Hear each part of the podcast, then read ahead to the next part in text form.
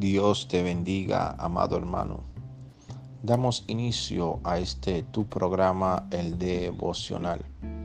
Hoy hablaremos bajo el tema Tu futuro está en las manos de Dios. En Job 8, versículo 7 dice, aunque tu principio haya sido pequeño, tu postrer estado será muy grande. Sabemos que nuestro futuro está en las manos de Dios y que Él nos llevará al destino que Él tiene preparado para nosotros, cumpliendo así sus propósitos que fueron designados para nuestras vidas desde antes de la fundación del mundo. Y sé que en estos momentos el mundo está lleno de incertidumbre, de que no sabemos qué va a pasar con el futuro. Y muchos, aún hijos de Dios, se están afanando, están tratando de hacer con sus fuerzas que su futuro sea mejor. Y esto, amado hermano, es un grave error, porque nosotros debemos sujetarnos a la voluntad de Dios y la voluntad de Dios siempre es agradable y perfecta. Jeremías 29:11 dice, yo sé los planes que tengo para ustedes, planes de bien y no de mal, para darle el futuro que esperáis. Debemos entender que Dios siempre tiene planes de bien para nuestras vidas.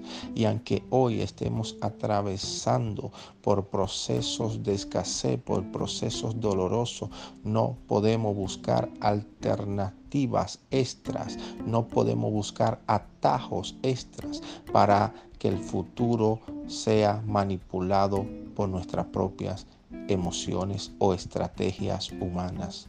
Debemos poner nuestra confianza enteramente en Dios y por la fe entender que a los que aman a Dios, todas las cosas le ayudan a bien. Y este proceso tan fuerte que estamos viviendo solo será una catapulta que nos va a impulsar al destino profético que Dios tiene preparado para nuestras vidas. Jesús dijo, no se afanen por el día de mañana, qué van a comer, qué van a beber, qué van a vestir porque el Padre sabe que tienen necesidad de estas cosas y Él le va a proveer todo lo que necesitan. Amado hermano, nuestro futuro está en las manos de Dios y conforme a su voluntad vamos a caminar. Así que no te afanes, no creas que estás solo, que estás sola. Dios ha prometido estar con nosotros todos los días hasta el fin. Descansa en Dios, porque tu futuro está en sus manos. Dios te bendiga.